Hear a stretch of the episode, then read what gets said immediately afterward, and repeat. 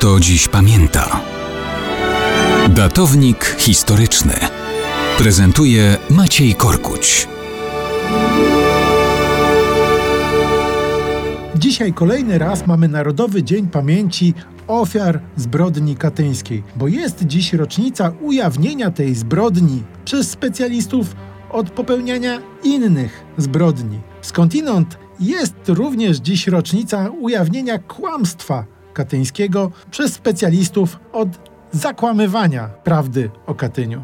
13 kwietnia 1943 roku Radio Berlińskie poinformowało o odkryciu masowych grobów oficerów polskich pomordowanych przez sowieckie NKWD. Sowieci byli przekonani, że bolszewickie imperium na zawsze przykryje tajemnicą milczenia fakt wymordowania niemal 22 tysięcy oficerów w 1940 roku. Ale w 1941 roku od niemieckich uderzeń to imperium mocno się zachwiało. Niemcy zajęli obszary, na których umiejscowione były masowe mogiły Polaków. Pierwsze informacje o grobach mieli już wcześniej, w 1941 roku, ale czekali na odpowiedni moment. W końcu 1942 roku polskie władze na uchodźstwie doprowadziły do pierwszego aktu międzynarodowego, oficjalnego potępienia dokonywanych przez Niemców zbrodni na Żydach. Alianci, w tym Związek Sowiecki, zapowiedzieli ściganie każdego sprawcy ludobójstwa. Więc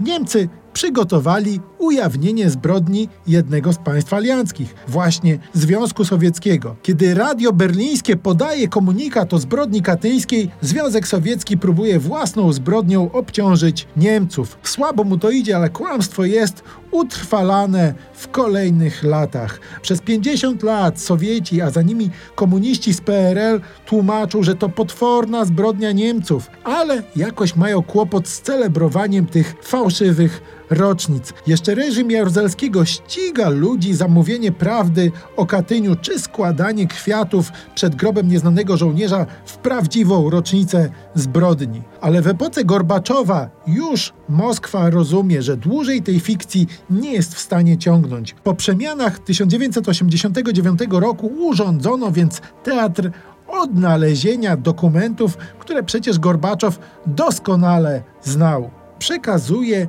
kopię katyńskich dokumentów Jaruzelskiemu. Zależy mu na tym, żeby to właśnie generał umoczony w zakłamanie Katynia uczestniczył w tej ceremonii, bo wiedział, że ten nie powie ani jednego słowa za dużo. Wszak zawsze byłoby ryzykowne, gdyby kłamca kłamcy zarzucił kłamstwo, które obaj przez lata współtworzyli.